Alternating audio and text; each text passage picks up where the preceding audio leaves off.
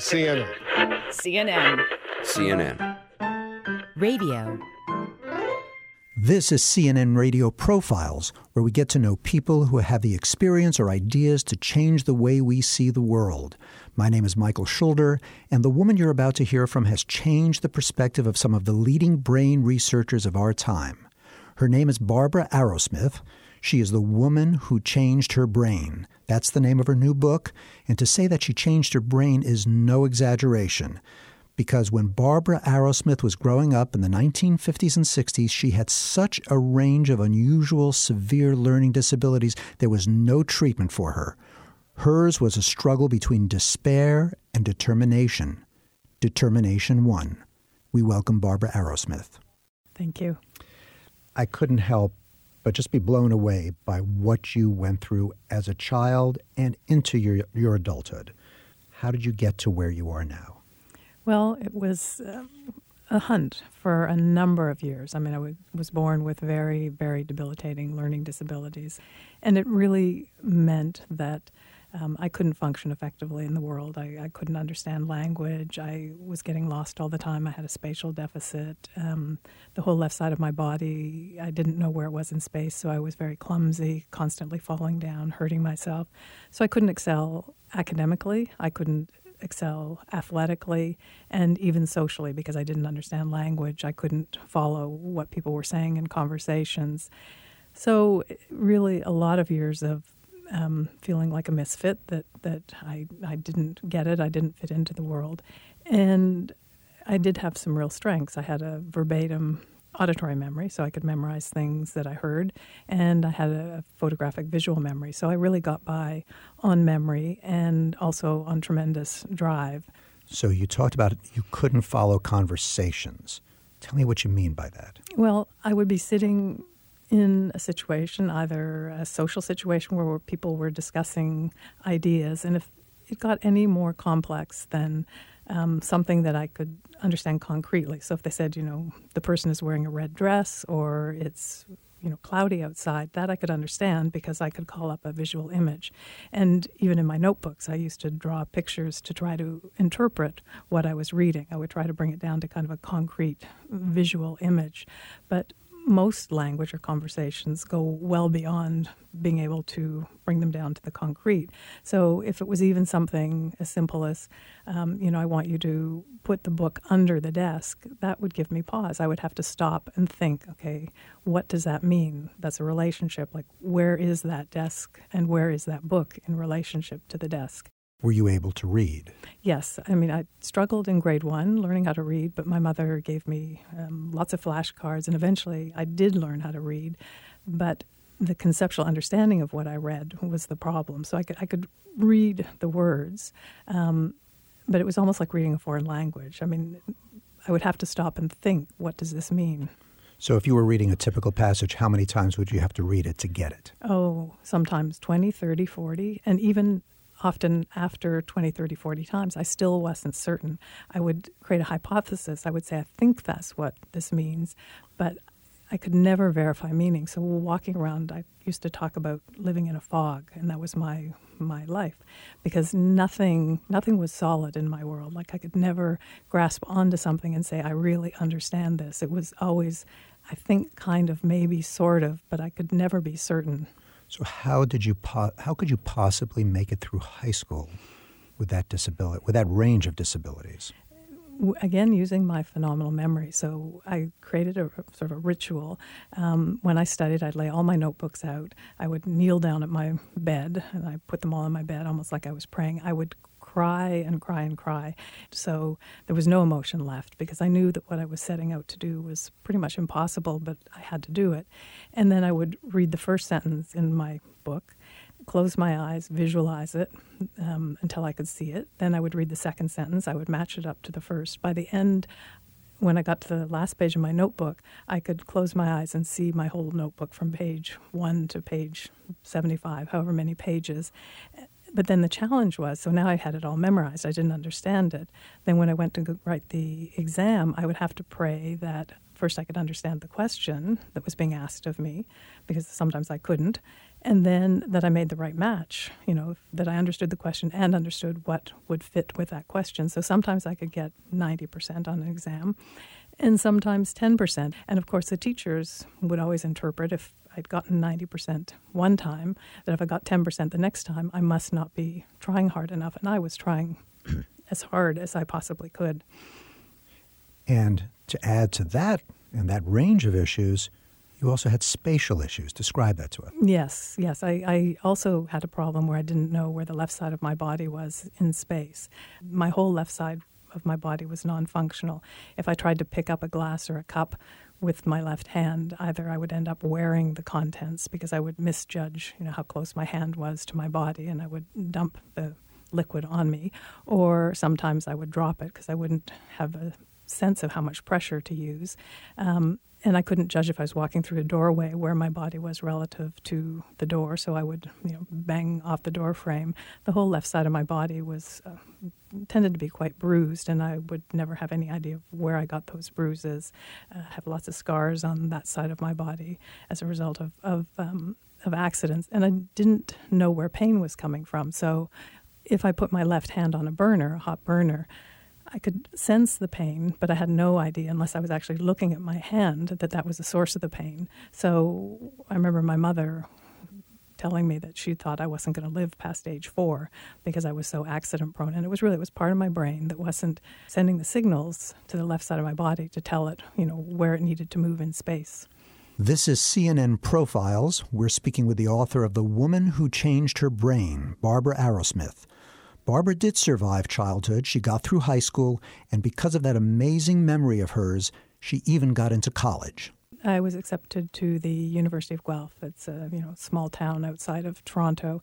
Um, originally going into study nutrition because my mother was a nutritionist, so I wanted to do that. But it really hadn't dawned on me that nutrition was a lot of science, and so I did miserably in my first year because science you can memorize only so much but at that point you have to really understand uh, the concepts. So after the first semester i dropped out and went into child studies where i could rely more on some of my strengths of being able to observe children sort of nonverbal um, reading of children.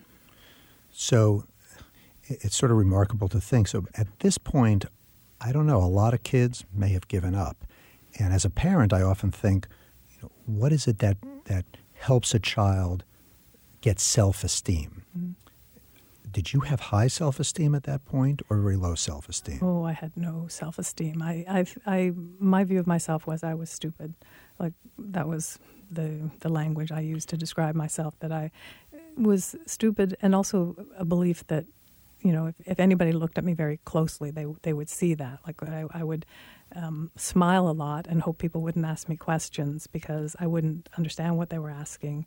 And it, it really, I lived a world of terror. That world of terror Barbara Arrowsmith describes began to change one day when she came across a case study from the 1940s of a Russian soldier with a head wound who presented with the very same symptoms she had, including an inability to tell time, to read a clock. Then she stumbled upon another study about the brains of rats. Barbara, the girl whose mother feared would not live past the age of five, was now 26. Tell us how you figured out how to do what you describe as changing your own brain. I happened at around the same time on another piece of research. It was actually an article that was written in 1966. It was um, an American uh, psychologist, Mark Rosenzweig, and he was one of the first people really looking at, at uh, neuroplasticity at that time. And he was working with rats. And he put rats in, you know, an environment that was very enriched, so lots of toys to play with in their cage. And then another group of rats that were in a cage that didn't have much in it. And what he found was the rats that had the enriched environment learned better on maze tests, like a little rat IQ test. So they were more able to learn after all of the stimulating environment that they'd been in. And then he looked at their brains afterwards and he found that the rats that were in the enriched environment had more neurotransmitters, um, enlarged capillaries, more glia cells, uh, more branching on the dendrites. So the brain had actually changed at a physiological level to support the learning, and they were better learners. And as you're talking about this, I'm thinking, how long did it take you to read that enough times so you even understood it?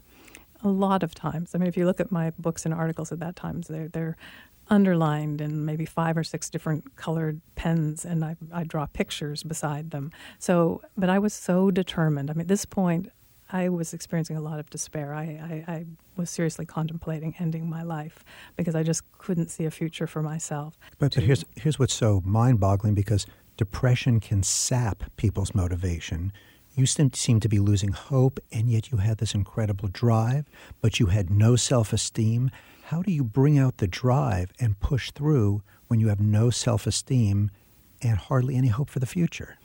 It's a really interesting question. I think, I mean, again, part of my brain that was working well was the prefrontal cortex, which is that part that drives. And I think, you know, if I look at my family, my father had 30 patents. Um, you know, he he was an inventor. He was an inventor, and there was a belief that I grew up with in my family that if something didn't exist, that wasn't a barrier. You just went out and created it. So there was there was that kind of creative bent. Did you believe that at the time? Um, did I believe that at the time?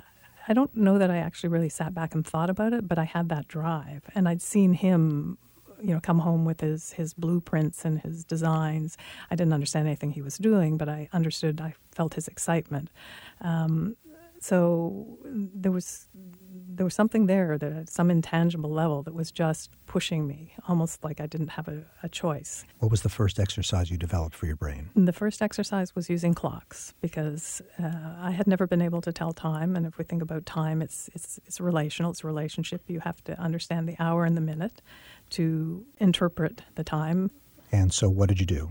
Well, first I had to get a friend to help me because I couldn't tell time. So I and I didn't wear a watch, um, so I had to get a watch, and he would, uh, you know, turn the hands to represent different times. So we'd say 245. What does that look like? Um, because for me, 245. I mean, I could put the numbers anywhere, and it would mean the same thing. And then eventually I started drawing clocks. So I'd have a whole bunch of times like 157, 745, and have a clock face and actually have to draw the hands, but draw them relationally. So if it's 7:45, the hour is going to be three quarters of the way through, represented by the 45 minutes. And that might not sound like much, but that was huge for me because I, I never ever had made those how many, connections. How many hours of work did it take you to get to a point oh. where you could actually tell the time? Um, I probably worked 10, 11 hours a day because, again, I was desperate. I don't recommend that for anybody. And over, I think it was a, maybe a three month span. And it was a kind of exhaustion that I have never felt since or afterwards. Like it was a mental fatigue. I mean, I feel like I worked my brain until my brain fell down at night. And then the next day I'd get up and I would work it again. Do you remember the moment when it started clicking? Yes, I do. Um, I was watching 60 Minutes. And before, whenever I watched it, I watched it again with a friend, and he would always have to interpret for me because I didn't understand. I mean, it's a documentary and it's relational, and people are talking about ideas and making connections. And all of a sudden, I started to understand it as I was listening to it, and it was profound. I almost fell off the couch. And my friend was turning to me to interpret something, and I turned to him and explained what I had just seen, and his mouth dropped open because that had been impossible for me. And it wasn't, I was so clear, it wasn't that somebody could have taught me this. I had to change my brain so my brain can process that information in real time. And so, not to be sitting in the psychologist seat because I'm not, but you know, we talked about no self-esteem.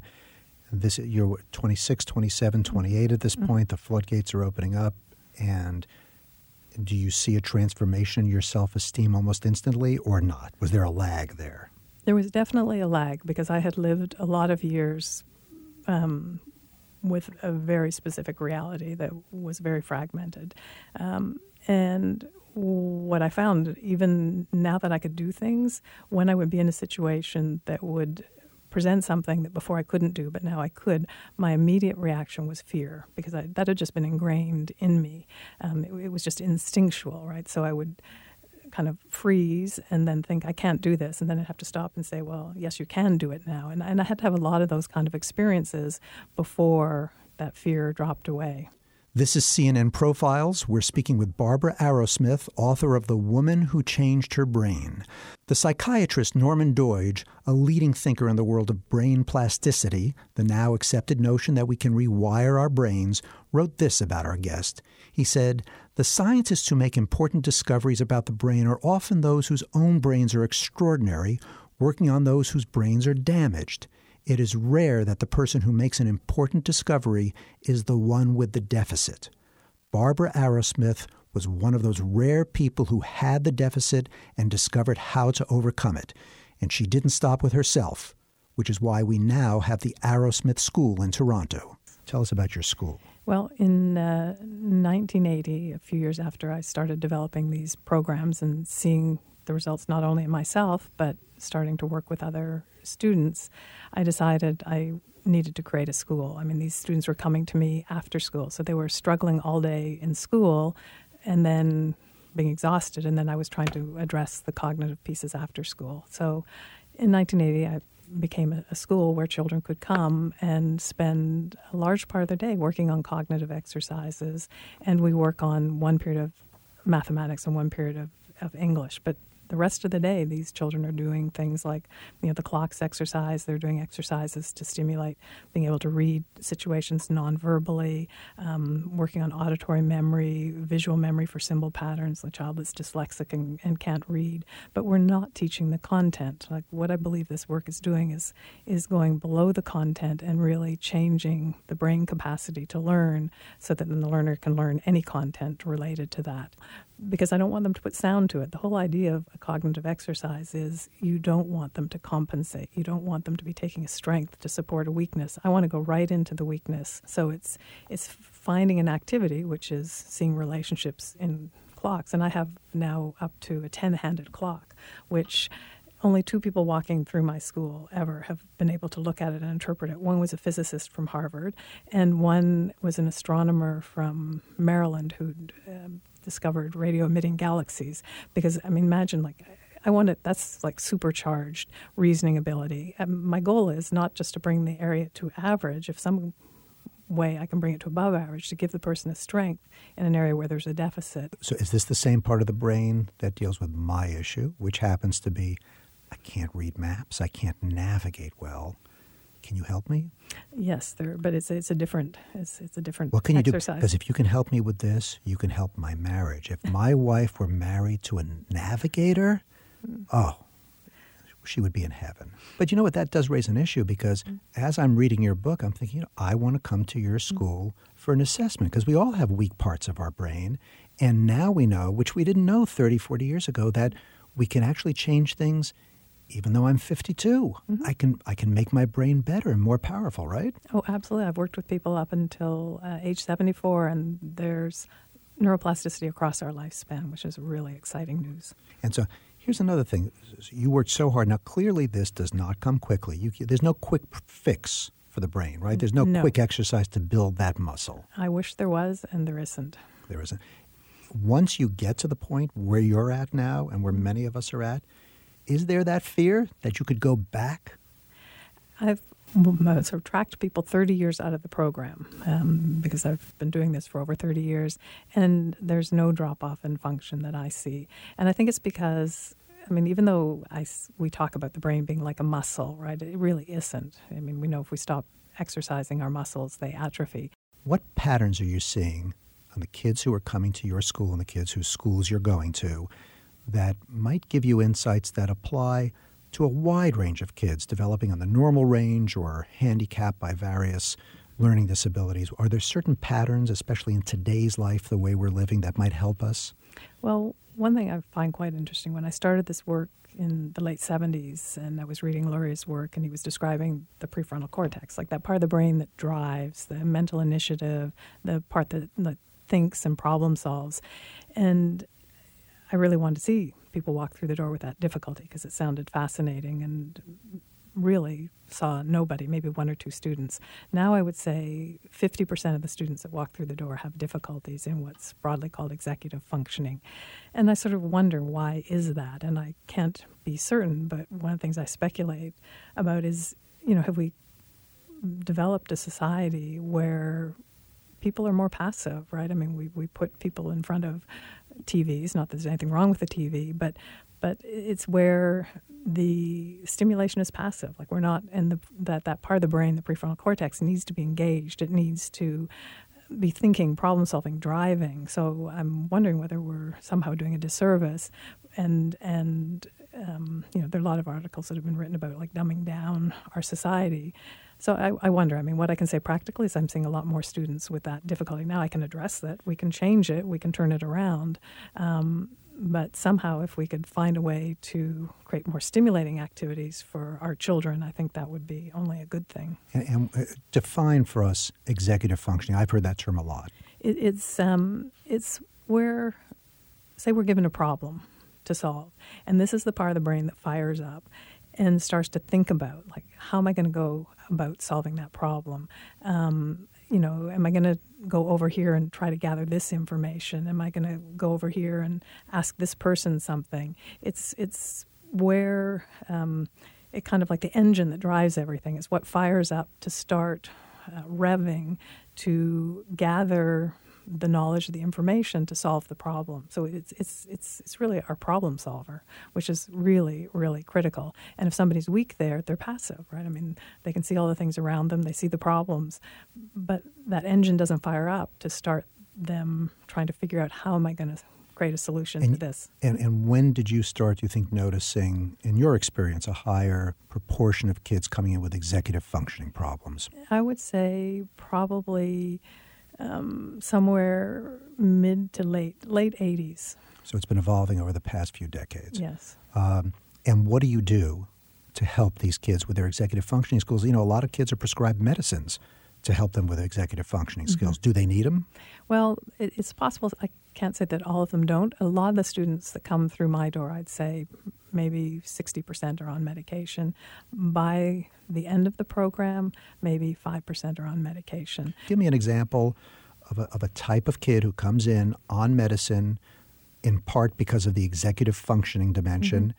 Mm-hmm. And what do you do with that child that eventually leads to him or her getting off that medicine? Well, so it's the program that, that stimulates the executive function of the prefrontal cortex. And I've created a whole number of different exercises, but, but the basic premise is they're given material that they have to look at.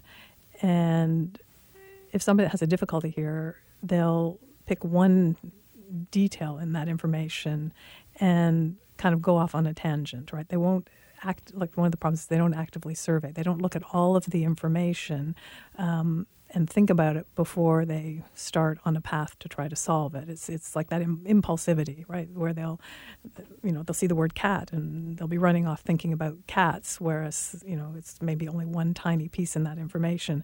So what I've done is created a series of exercises that is constantly pulling the student back into the material until they see all of the critical features, everything that's relevant um, in that, and then they have to come up with generating a solution or generating some. It doesn't have to be the ideal solution, but but but it's making that part of the brain think and turn over and look at all the information before jumping to a conclusion. Final thoughts. Tell us the name of your book and why we should read it. Seriously, why should we read this book? Uh, it's The Woman Who Changed Her Brain. And I think, I mean, one of the big things that I wanted to accomplish in writing this book was to give more compassionate understanding um, for people that are struggling with cognitive deficits. I mean, there's still a lot of um, misunderstanding out there. Somehow, if the child's not doing well, they're just not trying hard enough. And I think if we can look at ourselves and look at other people and realize they're all trying as hard as they can, but there might be a part of the brain that just isn't working the way it should, and they're not doing this intentionally, um, I think it, it can really give us more compassion for ourselves and for others. And then ultimately, I would like to see this work in more schools so that, that you know children don't have to struggle and don't have to have the same experience that I had, where um, you know really I was seriously contemplating ending my life. And now you never contemplate that. No. Can you ever imagine contemplating it? No, no, no. When when did you turn the corner on that? When did it become inconceivable to you that you would ever contemplate ending your life? I would say after I got the breakthrough and could understand my world, I mean, and feel like I was a part of it and and um, fit into it. And recently, I just found a, a journal that I'd written when I was 13 because I was going through materials when I was writing the book, and and this I don't want for any child, but I. I took a vow at 13 and wrote it down that I had to close my heart off to myself, and that was the only way that I could get through. I had to become just not um, allow that pain of the struggle that I had um, in order to just soldier on and do what I needed to do to get through school. It was like I just, you know, shut all compassion down for myself. And the compassion came back to life, though, or came to life for the first time at yes. some point. Yes. Barbara Arrowsmith, author of The Woman Who Changed Her Brain. Thank you for joining us on CNN Profiles. Thank you. CNN Radio. Thank mm -hmm. you.